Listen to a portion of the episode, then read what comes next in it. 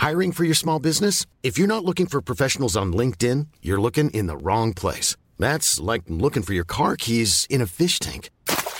LinkedIn helps you hire professionals you can't find anywhere else, even those who aren't actively searching for a new job but might be open to the perfect role. In a given month, over 70% of LinkedIn users don't even visit other leading job sites. So start looking in the right place. With LinkedIn, you can hire professionals like a professional. Post your free job on linkedin.com slash spoken today. Det här avsnittet presenteras i samarbete med Emma Madrass som säljer madrasser, bäddmadrasser och kuddar. Emma Madrassen har vunnit priser som bästa skummadrass runt om i Europa och säljs idag i över 16 länder och nu även i Sverige. Det här är en prisvärd madrass som anpassar sig efter din kropp genom flera olika lager av tryckavlastande skum och som tillverkas i kvalitetsmaterial. Har du inte hittat en kudde som passar dig än så kan jag varmt rekommendera Emma-kudden som har tre olika lager som gör det möjligt att anpassa kuddens höjd. Och även har ett tryckavlastande memory foam som anpassar sig efter ditt huvud. Du får möjlighet att prova produkterna i hela 100 dagar och har 10 års garanti. Det är fri frakt och retur på produkterna och de levereras hem till dig på några dagar. Och madrassen levereras vakuumförpackad i en specialtillverkad box som gör den lätt och smidig att bära. Just nu får du som lyssnar på Inredningspodden hela 30% rabatt. Så klicka in dig på emma-madrass.se och ange rabattkoden Johanna30. Och Johanna ska vara med stort J för att ta del av det här specialerbjudandet.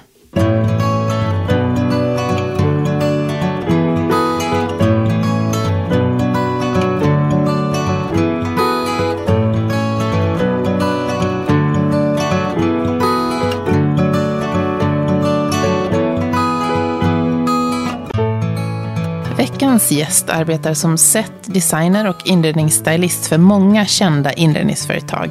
Han designar numera även egna produkter men har hela tiden en nyfikenhet som gör att han söker sig till nya utmaningar. Han älskar färg och har en galet häftig och lekfull klädstil.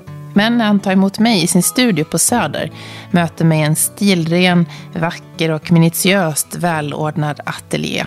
Välkommen till Inredningspodden, Sasha Antic. Tack. Var det rätt uttalat? Ja, det var helt rätt. Perfekt uttalat. cool, nyfiken, lekfull, går sin egen väg, arbetar med det du gillar, drivs av dödsångest. Är det en rättvis beskrivning av dig? Jag tycker faktiskt det. Jag tycker du har liksom fångat allt. Allt? Ja, men jag tycker det. Det känns, det känns, jag skriver under på den. Ja, okay. Det känns bra. Mm. Och när man sitter här på, i din studio ja. så, så speglar det verkligen din lekfullhet. Tycker du det? Ja, jag bara titta på dig ja. idag. Du är ju klädd så här supercoolt. Ja, tack. Ja, men jag gillar ju, jag, jag kommer ju lite från mode, modevärlden så jag gillar ju in, äh, mode lika mycket som jag gillar inredning. Och det har alltid varit ganska tydligt tror jag i mina inredningsbilder att jag har någon slags morf däremellan mode och inredning. Har du jobbat som modestylist? Nej, inte som modestylist så. Alltså mer på så egna projekt. Men jag har gjort mycket sådana modestilleben. Mycket väskor, skor, accessoarer, parfymer. I början av min karriär så jobbade jag jättemycket med sånt. Men när det gäller inredningsbiten så började allt med ett dockskåp. Mm. När jag var fem år. Eller sex kanske va. Då fick jag ett dockskåp. Eh, och Eh, fast jag, jag, jag, visste ju inte det då. Det var ju inte så att jag där och då sa att jag ska jobba med inredning. Men det var någonting som tändes i mig för att jag älskar det där dockskåpet. Och jag har faktiskt kvar det här inne i mitt förråd. Jaha.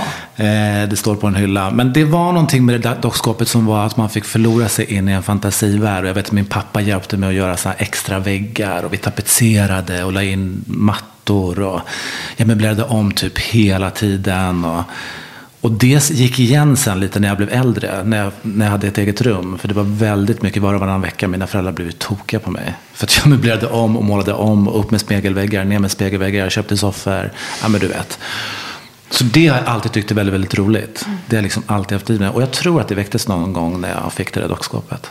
Och sen blev det en, liksom en, ett sidospår med barnprogram. Mm, stämmer bra. Och sen blev det inredning igen. Ja. Och sen har du jobbat med jättestora projekt. Eh, Ikea och ja. H&M, Home, Gant, alla, alla stora, skulle jag säga, svenska märken. Ja. Hur, hur är det att jobba med sådana här jättestora varumärken? Nej, men det är, alltså, det är lyxigt. Ibland måste man faktiskt nypa sig i armen och, och tänka på hur bra man har det. Speciellt när man får haft, haft en ynnesten som jag och fått resa väldigt mycket utomlands och styla kataloger och kampanjer och sådär. När man åker till Sydafrika eller USA och står på de mest fantastiska locations som finns. Och se liksom delfiner hoppa i havet utanför och så står jag och bäddar en säng och man har musik och det är liksom ett crew och alla är glada. Och, ja men du vet, det är så här, det blir skitkonstigt ibland. Det blir så här, shit det här är mitt liv liksom. Ah. Det är också svinjobbigt för det är jättemycket på, på ens axlar för man måste ju prestera och leverera. Men överlag så är det eh, en väldigt lyxig känsla. Man måste har, liksom... har man eh, då, det här är, this is it, det här är vad du ska skapa. Har man tydliga riktlinjer eller har man mycket frihet att skapa själv med de här stora företagen? Man har, man, har, man har givna ramar, men i de, i, i de ramarna så finns det väldigt mycket... De har ju tagit mig för att jag har en speciell stil, för att de gillar en speciell stil hos mig.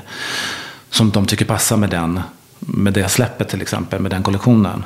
Så i de här ramarna så har man ändå frihet att, att göra sin egen tolkning. Men sen så är det så, man samarbetar, man är ju team, man är ju inte själv i det här. Utan man samarbetar med en AD som har en tydlig bild. Och så får man en brief och sen så går jag hem och skissar. Och, Och, och förlåt, briefen kan vara liksom att det ska vara ett sovrum som är... Precis, briefen kan vara så här, nu ska vi göra den här kampanjen, den handlar om den är Mexiko-inspirerad, eh, det är mycket färg, du vet så. Och sen så när jag har fått den så går jag hem och så tänker jag på den och så skissar jag och samlar inspirationsbilder. Och sen så presenterar jag det för adern och säger så här, men så här skulle jag vilja göra.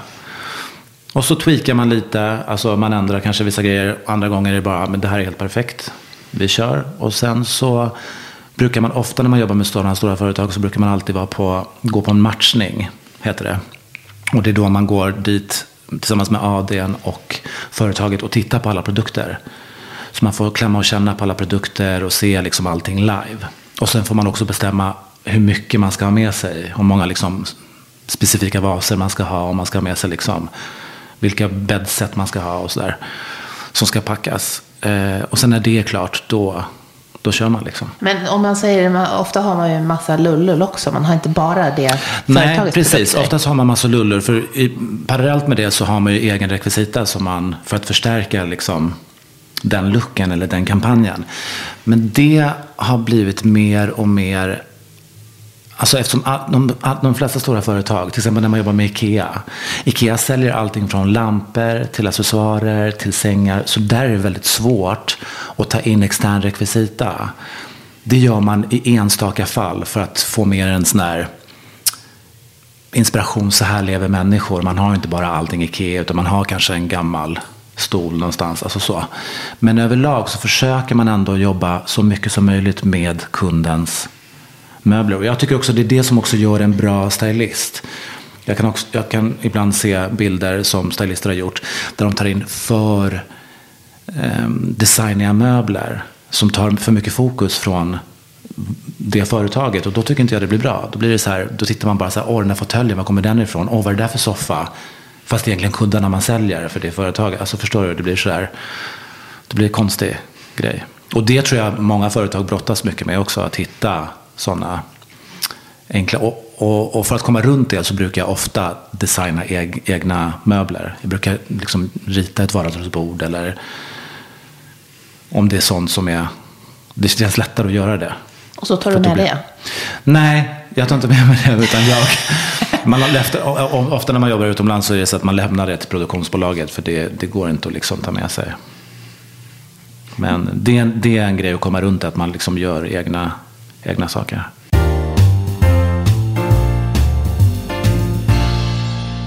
Vad är det roligaste projektet? Som jag har gjort. Ja. Men gud vad svårt, jag har gjort så himla mycket. Men eh, det roligaste projektet. Alltså över hela ditt arbetsliv? I hela mitt arbetsliv? Ja, hela. Stylingen? Ja. Oj. Jag måste fundera lite. Kan vi återkomma till den Ja, vi frågan? återkommer. Ja, vi återkommer. Vi Jag måste ska vi tänka ta lite. vad har varit tråkigast istället? Nej. tråkiga ska jag säga på en gång vad det är. Det är att jobba med kunder som, inte, som är ganska osäkra och inte vet vad de vill.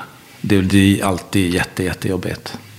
Det är så här, man anlitar en stylist för att man vill ha den kompetensen. Men sen om man ska börja liksom vinklippa den stylisten för att man känner sig osäker, då blir det aldrig bra. Liksom. Man måste ändå ha tillit till den människan som man samarbetar med. Så det är absolut jobbigast.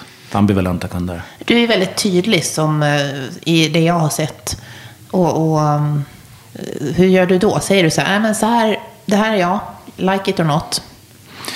I början av min karriär så var det mycket så att man pleasade. Att man ville liksom visa vad man gick för och man tackade ja till nästan allting. Och var väldigt så här, skulle bevisa att ingenting är omöjligt. Och jag har också någonstans fått en stämpel på att jag är en stylist som kan vända en femkrona till en 500-lapp. För att jag kan göra den grejen. Men ju äldre jag blivit och ju mer liksom säkrare jag har blivit på, på mig själv. Så har jag blivit mer sådär att man man har fått mer råg i ryggen att man, att man känner så här, men vet du vad, nej, vänta lite. Det här är jag, så här jobbar jag, det här är inte intressant för mig, det här är intressant för mig. Vill ni ha den här stilen så kan ni anlita mig. Sen så också måste jag säga en sak som jag har varit väldigt irriterad på under hela min eh, arbets, liksom, vad heter det? Ja, karriär eller? Karriär. Det är att människor är flockdjur. Eh, och man blir ofta mallad in i hörn. Att man blir så här, okej, hon eller han gör bara si och så. Hon eller han gör bara det här. Och det irriterar mig, för som stylist tycker jag att man är som en kameleont. Det spelar ingen roll om en kund, om Cirkus Scott skulle komma till mig och säga så här, vi vill ha en utställning med cirkustema. Då kan jag göra det. Och sen så kan B&B Italia komma till mig och säga så här, vi vill ha en utställning som bara är svartvit. Lugnt, jag gör det. Så för mig har alltid utmaningen varit att lyssna in på vem kunden är och leverera det kunden vill ha. Och inte hamna i något fack att jag är bara färg eller jag är bara si eller jag är bara så. Jag gillar inte den grejen. Och det tycker jag ändå så här, många stylister är ganska, inte för att liksom basha på så, men alltså många är väldigt så där sin, sin stil, förstår du vad jag menar? Jag vill ändå vara så här flytande. Det ser man ju när man tittar på dina eh, jobb som du har gjort också, att det är väldigt stor bredd. Mm. Och tack, jag, jag tycker också det. Mycket som nu din studio, nu när jag kom in, jag sa Mm. wow, det här var ju liksom, oj, stilrent Mm. och eh, minimalistiskt. Medan sen en del jobb som du Ikea är så här flower power, hej. Mm. Exakt, exakt. Så det är det jag menar, det ena utesluter inte det andra. Jag menar min estetik hemma eller på mitt kontor är ju en helt annan än vad jag gör till exempel för Ikea eller H&M Home. Eller, det beror på helt vad, vad den kunden vill ha. Så det gäller att lyssna in sig på kunden och leverera det kunden vill ha. Hur har du, man är ju ändå nyfiken, hur, vad är Sasha Antic stil hemma? Eh, Ganska minimalistisk skulle jag säga utan att bli liksom tråkig. Jag, eh, jag bor ju väldigt litet och har gjort det väldigt länge. Så jag har liksom lärt mig och rensa väldigt mycket hemma. Jag älskar också att rensa. Det är liksom en av mina... Jag älskar att städa och jag älskar att rensa. Är du Marie Kondos eh, motsvarighet? Nej, inte Marie Kondo. Inte, inte, på, inte på, på det sättet. Men jag gillar att liksom rensa. För jag känner att jag kan andas bättre när det liksom är lite, lite mindre saker. Så jag har en regel. Om jag, tar in, om jag köper någonting nytt hem, då måste jag ta, ta hit det till kontoret. Och ibland så byter jag grejer. Ibland har jag grejer på kontoret som jag känner så här, men gud, fan den här vasen är rätt fin. Jag tar hem den ett tag och så tar jag bort min vas hemma och tar hit den.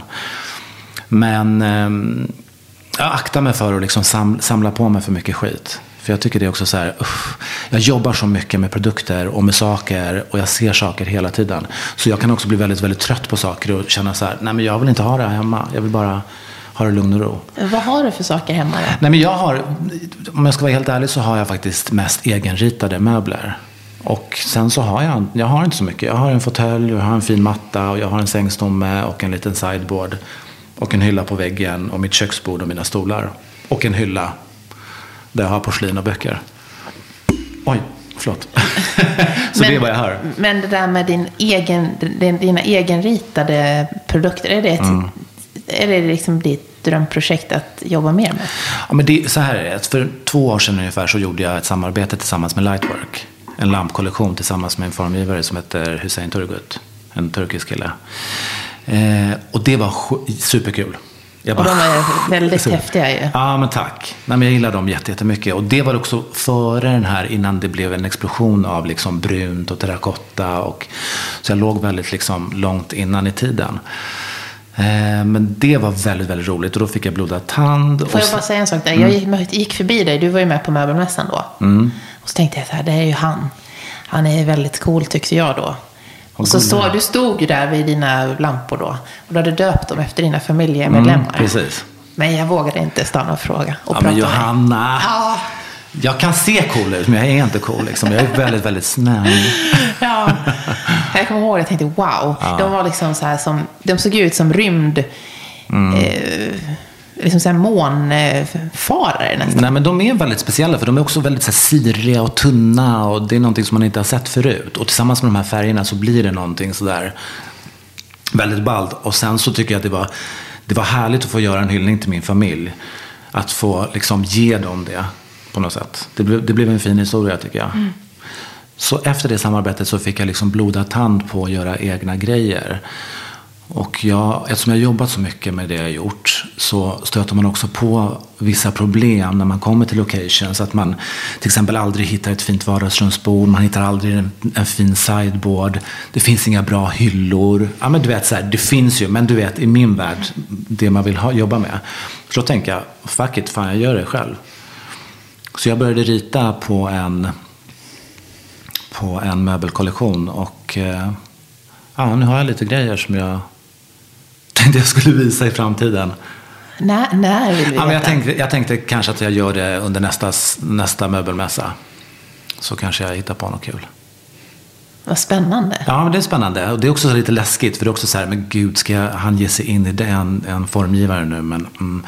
men å andra sidan så känns det som en naturlig väg att gå när man har jobbat med det. Och sen så har jag faktiskt också bestämt mig för att jag kan göra vad jag vill. Jag behöver liksom inte bestämma mig för vad jag ska göra. Jag, jag, kan, jag kan styla, jag kan göra möbler. Jag kan spela in en skiva om jag sover. Alltså förstår jag menar, det känns så här, det jag tycker är kul, det är det, det jag tänker göra. I den, ur den aspekten så ser jag mig mycket mer som en konstnär än som bara stylist, inredningsstylist. Men du, konsten är ju någonting som du brinner för mycket också. Mm. Är det någonting som du också vill utveckla? Ja, det är det. För du har gjort lite fotokonst nu. Ja, precis. Jag har, börjat fotogra- alltså, jag har alltid varit intresserad av fotografi. Och jag tror också det har hjälpt mig att bli en bra inredningsstylist. För att jag ser allting i bilder.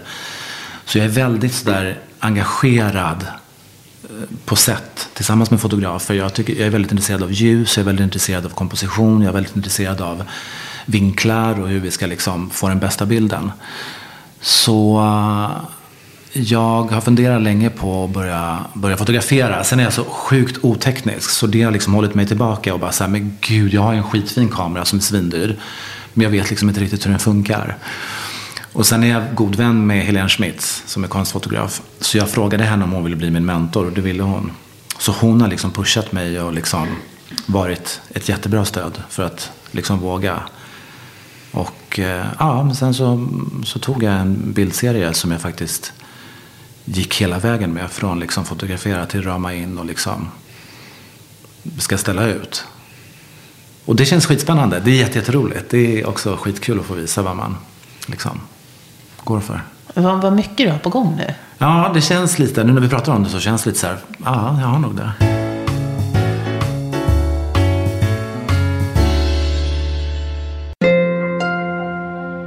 Gå gärna in och prenumerera på Inredningspodden med Johanna Hulander så att du får en notis när nästa avsnitt släpps.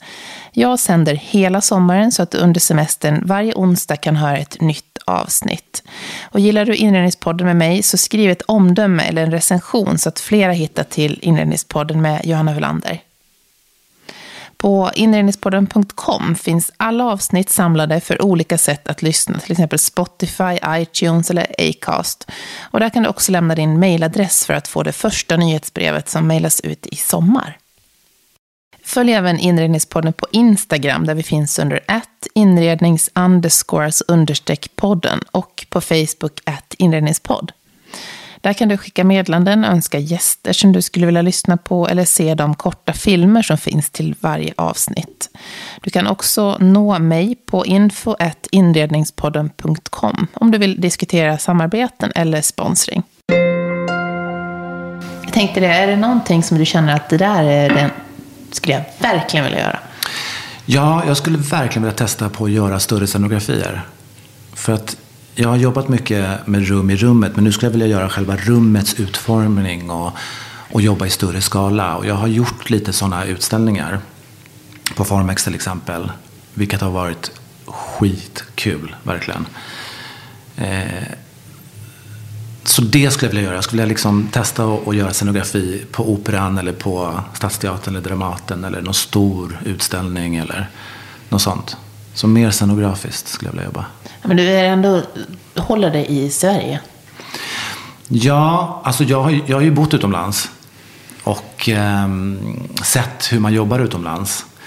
Och sen så tror jag att det är väldigt individuellt för olika personer. Men Sverige känns så jävla tryggt och snällt. Och även fast jag är väldigt så här, street smart och mycket skinn på näsan och en underdog och alltid har kämpat för det, för att komma dit jag vill komma, så är jag också en väldigt känslig person. Och eh, ja, klimatet utomlands är hårdare. Det, man måste liksom, man måste vara medveten om det. Och jag vet inte riktigt om jag pallar den grejen. För jag vill ha det så här schysst och snällt liksom. Mm. Det ska vara kul att jobba, inte sådär en kamp. Mm, är det så till stor del utomlands? Nej, men för mig var det, jag bodde i New York och då var det väldigt mycket, det var väldigt hierarkiskt och det var väldigt väldigt tävlingsinriktat och jävligt hårt alltså. Det var väldigt mycket, jag blev slängd under bussen hur många gånger som helst av kunder och min egen agent och det var liksom hitan och ditan och det var tufft liksom. Plus att det är en svinstyr, svindyr stad att bo i. Så jag tror att jag hade en hyra på nästan 35 000 i månaden. Som liksom så här, ska in varje Oj. månad. Och det blir också en sån här kamp och bara så här, uh, liksom näs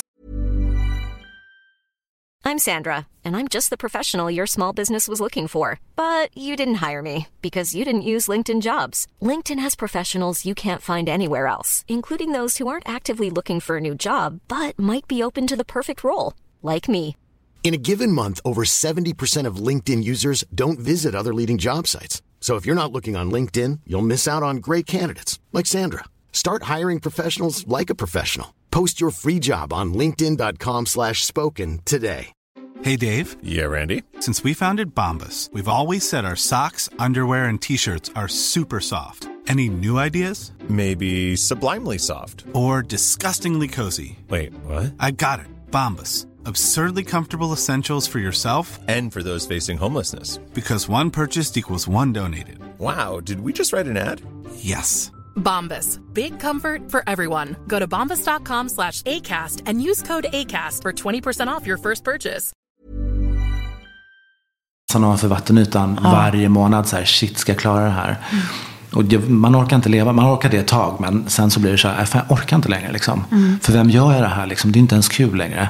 Och nu i efterhand tänker jag också så här att jag, vill, jag fick en agent i USA så det var därför jag åkte dit. Men om jag ska vara helt realistisk så är det så här, jag förstår inte varför jag inte valde Milano eller någon stad som faktiskt har bra design. För jag menar USA är inte ens kända för att ha bra formgivning. Så det var också en av aspekterna. Det fanns ju ingen, inga fina jobb man kunde göra där. Det var ju bara sådana här larviga katalogjobb som är så här, uh, vad hemska du vet. Men ändå, vilket, eh, att, att det är modigt att våga. Ja, det, det, det, jag betalade ett högt pris, men eh, i efterhand när jag tänker på det så lärde jag mig jättemycket. Och jag är väldigt stolt över mig själv att jag faktiskt vågade bryta mig loss och åka dit på vinst eller förlust och faktiskt verkligen göra det. Liksom. För att annars hade jag också liksom gått omkring och tänkt så här, varför gjorde jag aldrig det? Varför flyttade jag aldrig till USA? Och nu har jag testat och, och länge efter jag hade flyttat hem så hade jag väldigt mycket ångest för det där. Men jag var och hälsade på min bästa kompis bor i New York. Så jag var och hälsade på henne nyligen. Och då när jag kom hem därifrån, då kände jag så här, men jag är nog inte klar med den här staden. Och då kände jag att jag kanske inte flyttar dit igen på det sättet. Men på något sätt så finns den med mig och man får se vad som händer i framtiden kanske jobba på ett annat sätt. Liksom. För resor är ju något som du inspireras väldigt mm. mycket av. Du har rest mycket. Ja, jag har rest mycket. Vad är det som gör, vad är det, som gör det så fascinerande? Men dels så kommer man, får man ju inblick i en annan kultur.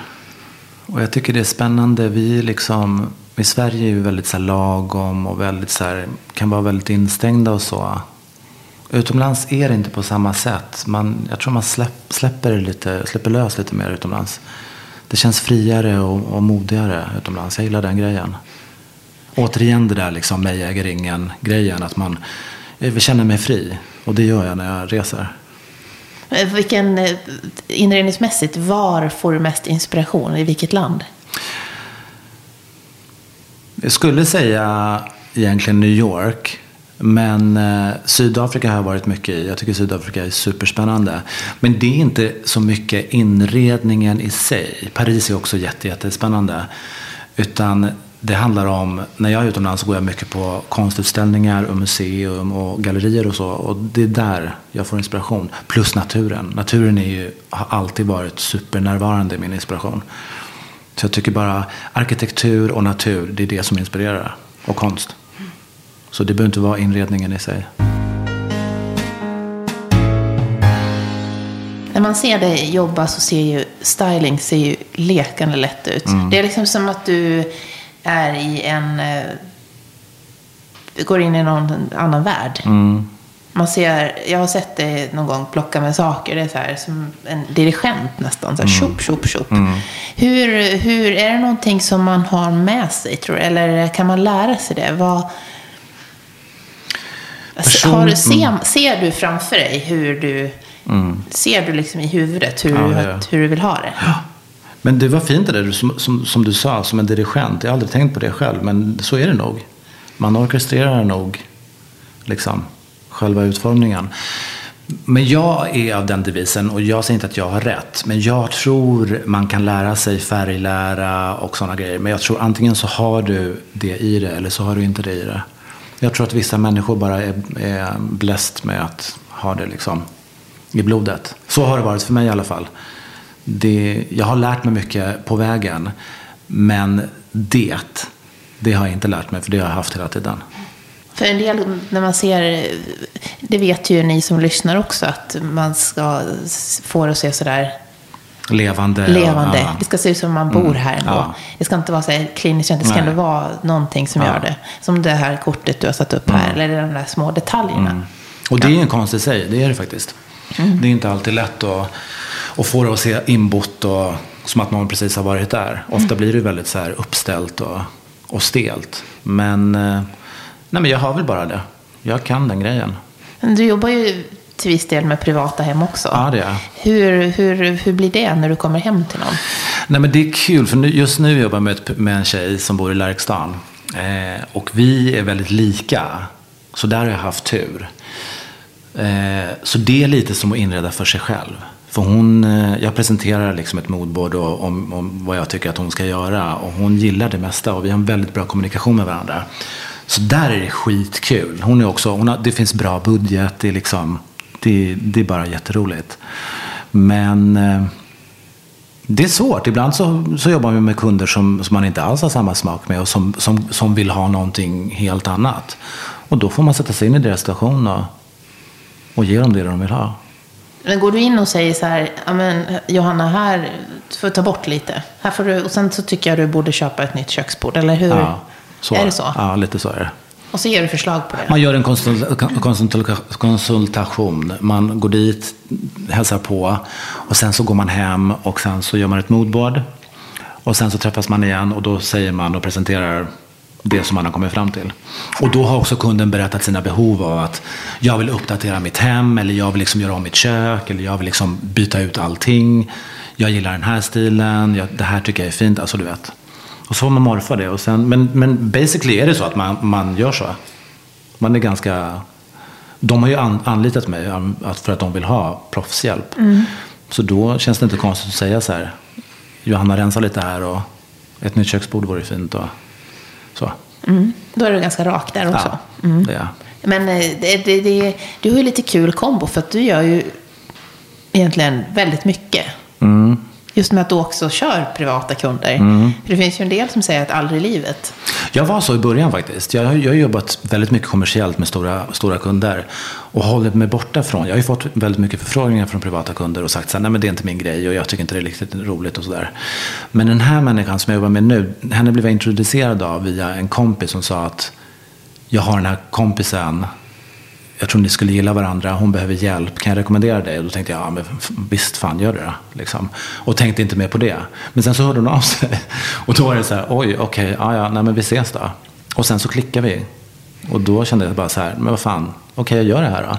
För det är också en drivkraft i mig att jag letar ofta, eller jag, det är bra att göra saker som man är lite rädd för. Eh, eftersom jag är ett sånt kontrollfreak så får man ibland förfrågningar som man inte har koll på. Förstår du vad jag menar? Och då är det bra att våga tacka ja. För att det är det man växer och lär sig på. Så den drivkraften har jag också lite att så här, fan, jag är lite rädd för det här. Men fan, jag gör det. För jag vet att jag fixar det. Jag gör fan det. Det Förstår så, du det jag menar? ja, jag förstår det. Det är väldigt Ja. modigt. Det var ju Ja. samma med podden. Alltså, så Ja. är det också så här. Du, jag vet ingen podd. Nej, men kul. Ja, ja. Vi testar. Och grejen är så att det är inte hjärnkirurgi vi håller på med. Det är också så att man måste komma ihåg det, vi som jobbar i den här branschen. Ibland blir det för allvarligt. Och jag känner bara så här. För det första måste det vara lite roligt åt oss själva. Och det är inte hjärnkirurgi. Och blir det inte bra så blir det inte bra. Big deal. Fan, då gör vi om då. Det är så här. Fan, det är ingen som dör eller liksom. Skitsamma. Vi Verkligen. måste liksom ha lite den distansen till oss själva tror jag.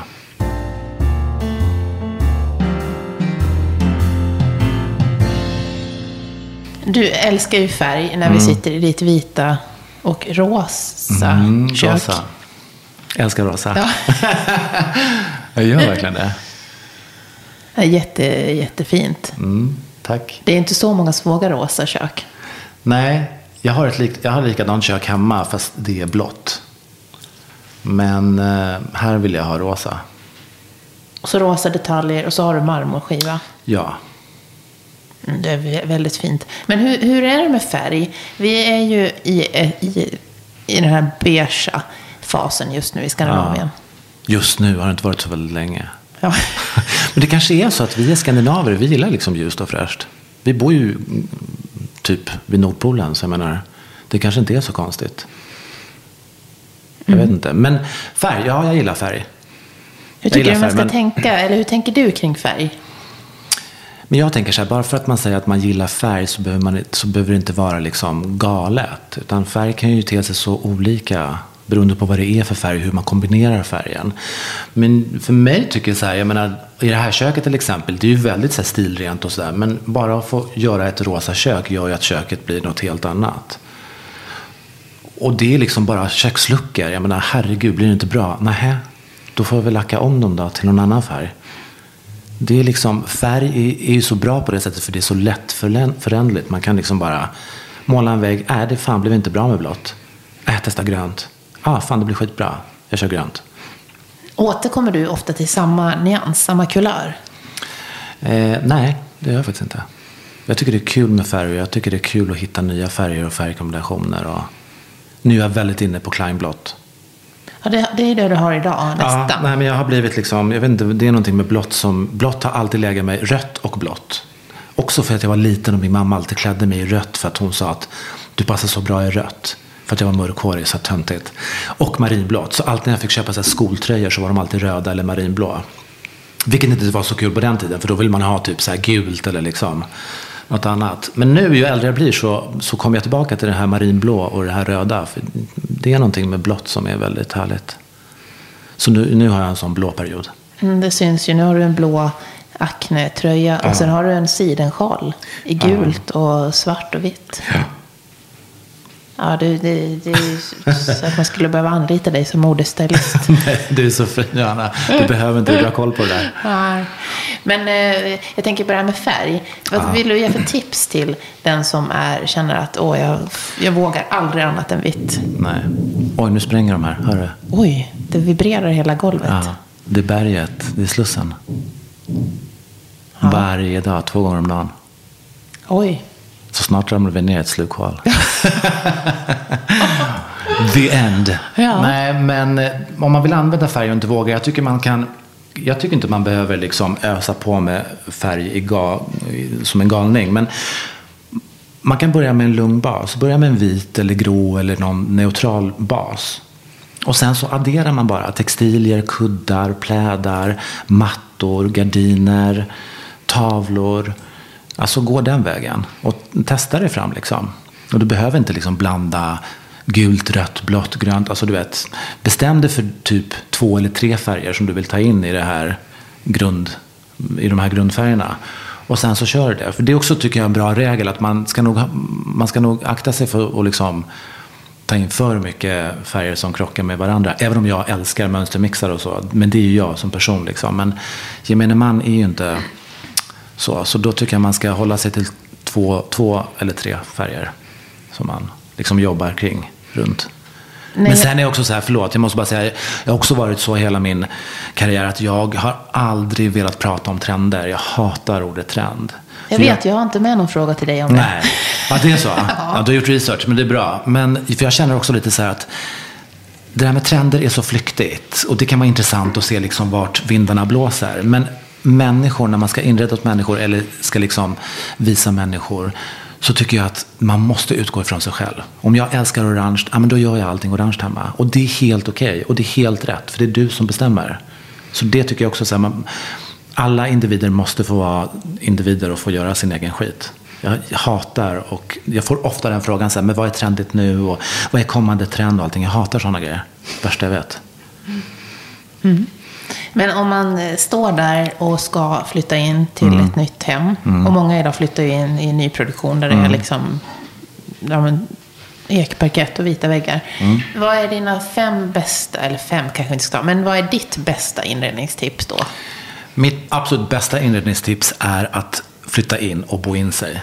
För jag vet inte hur många gånger jag själv har flyttat eller ska göra någonting och köper saker och ting innan jag flyttar in och, och möblerar i mitt huvud och tänker att det här blir skitbra.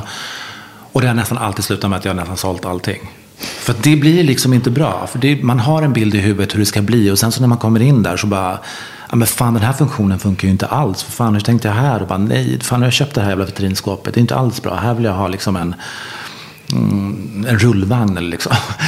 Så ja, mitt första tips är att bo in dig. Ha inte för bråttom utan ta, ta dig tiden och faktiskt bo in dig och, och känn efter vilken funktion du behöver i där du bor. För det kan ju också se olika ut från, från människa till människa. Det beror på helt på hur man bor och var man bor och vad man behöver. Så det skulle jag säga. Och sen så skulle jag säga att man ska börja med en lugn bas, som vi har pratat om. Och sen addera färg, om man vill ha färg. Och börja liksom bygga hemmet från grunden. Men ta det lugnt. Flytta in och bara känn efter. Köp en säng. Det är väl bra att börja med. Så du har någonstans att sova. Mm, och det kan ju också bli fel. Jag köpte ju en, Ja, till gud, exempel ja. en stor, för stor säng. Ja. Men den är skön, Ja. men den är Ja. lite för stor. Men, Ja. Och det är ingenting som man direkt lämnar tillbaks då heller. Nej, det är också så här, man kan ju göra det, men, men det är någonting som man, som man inte gör. Och hos mig till exempel, jag bor ju väldigt litet, så jag har ju en ganska liten säng. Vilket jag också kan bli så här avundsjuk på när jag kommer hem till kompisar som har typ så här 1,60, 1,80 och man bara fy fan vad skönt alltså. Jag liksom so- sover på typ så här 1,20 liksom. Men det funkar för mig liksom.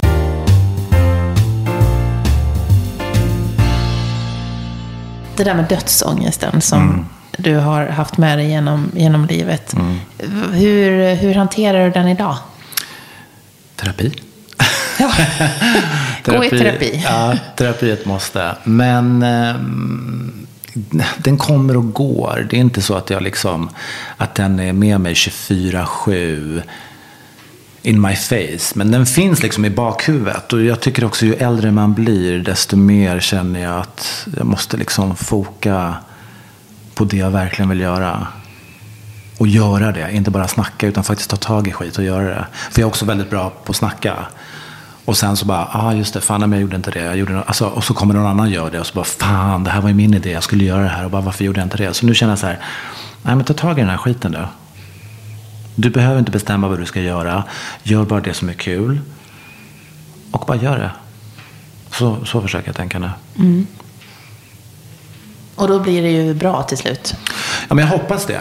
Också för att man, liksom, man måste också lära sig. Man har ju lärt mig skitmycket på vägen. Vissa grejer har blivit skitbra, andra grejer har inte blivit så bra. Men det är ingenting som man har dött av. Det är ju bara erfarenheter som man har med sig i bagaget. Och bara, ah men fan, det här testade jag, fan det blev inte så jävla bra. Men nu vet jag det liksom. Det här gjorde jag, det blev skitbra, fan vad kul, jag vill göra mer det här, du vet.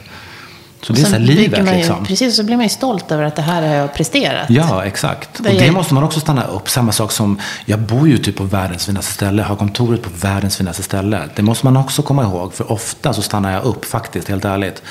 Och blickar ut över stan här vid utkikspunkten och bara, fan jag bor här. Jag bor liksom här. Det är helt sjukt. Ja, och vi liksom, sitter vid Nytorget nu. Ja, men det är liksom, du vet.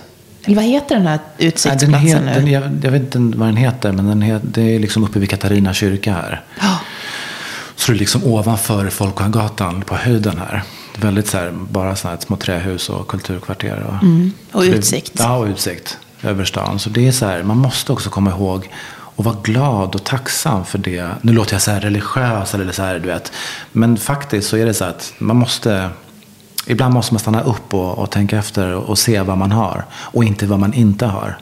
Det är det man lär sig hos terapeuten. Precis, det är man, man lär sig av terapeuten också av livet tycker jag. Att man, jag har också varit väldigt mycket så att jag har jämfört mig med andra. Och sociala medier tycker jag är fruktansvärda. Jag skulle aldrig ha Instagram om jag inte hade företag. För jag tycker det är superstressande ibland. Att så här, det har också varit skitjobbigt och stundtals har jag tagit bort min Instagram helt och hållet. För att jag behöver distans till det. Men jag har liksom lärt mig att det här är jag och jag gör min skit. Och det där är den människan och den får göra sin skit. Och det är helt okej. Jag behöver liksom inte göra det den människan gör eller vara som de här. Eller liksom, jag är jag och de är de och det är bra. Men det är tufft. Det är, det är skittufft. Jag tror många brottas med det.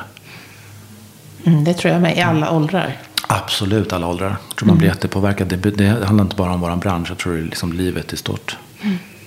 Är det någon som du känner att den där personen inspirerar mig jättemycket, den skulle jag vilja höra mer om? Ja, jag har faktiskt. Jag skulle vilja höra lite mer om Sofie och Christian som driver artilleriet. Jaha. Jag tycker de har också gjort en resa som är jättespännande. Och eh, nu vet jag att de har precis flyttat till ännu större lokaler. Jag vet inte om det var över 200 kvadrat. Alltså det var svin, eh, 200, det var ännu mer. Eh, men de, de jag är fascinerad av dem, hur de liksom har bara byggt upp en sån fantastisk, liksom, ja men du vet, butik och koncept överlag. Så jag skulle vilja höra liksom deras story och hur de tänker. Och också att de är två stycken. Hur samarbetar man? Man måste ju liksom bli osams någon gång, tänker jag. Man kan ju inte bara lira med varandra typ hela tiden. Nej. Så det skulle vara intressant att se den dynamiken också. Höra dem, hur de resonerar. De kanske är typ som tvillingsjälar, inte vet jag. Men även tvillingar bråkar väl ibland, tänker jag. Men det skulle vara intressant att se hur de, hur de har tänkt och, och att de vågade. Att, sådär. Jag tycker det är ett fascinerande koncept. Jag tycker de är väldigt duktiga. Intressant. Kanske ska ringa dem. Ja, men det tycker jag. Våga. Ja, exakt. Och så åker du ner till Göteborg. Det blir skittrevligt. Ja, du Ja. kanske ska åka med? Ja, kanske. För jag har liksom inte ens varit på artilleriet.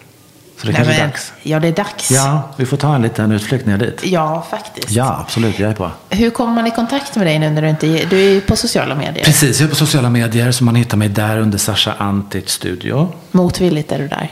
Motvilligt. Nej, men alltså, du vet. Ja, men både och. Jag gillar ju, det jag gillar med, med sociala medier och Instagram just är stories. För där kan man vara lite friare i formen. Där kan man liksom vara lite, visa lite mer av sin personlighet. Och sen så har man, sen har jag bara ett businesskonto nu där jag bara har, lägger upp jobb och allt det som rör företaget. För att jag tycker det är lättare att separera det på det sättet. Sen har jag ett hemligt konto också som är bara för mina absolut bästa vänner. Som är stängt. Eh, men dels där och sen så har jag en hemsida, sashaantic.com. Så där hittar man det. Sen har jag även Pinterest, Sasha Antic Studio. Tusen tack, Sasha. Men tack själv Och nu ska, vi, Johanna. nu ska vi fira. Ja, det ska vi göra. Du fyller år. Ja, och du med. Ja, ja. vi- Så grattis i förskott. Grattis.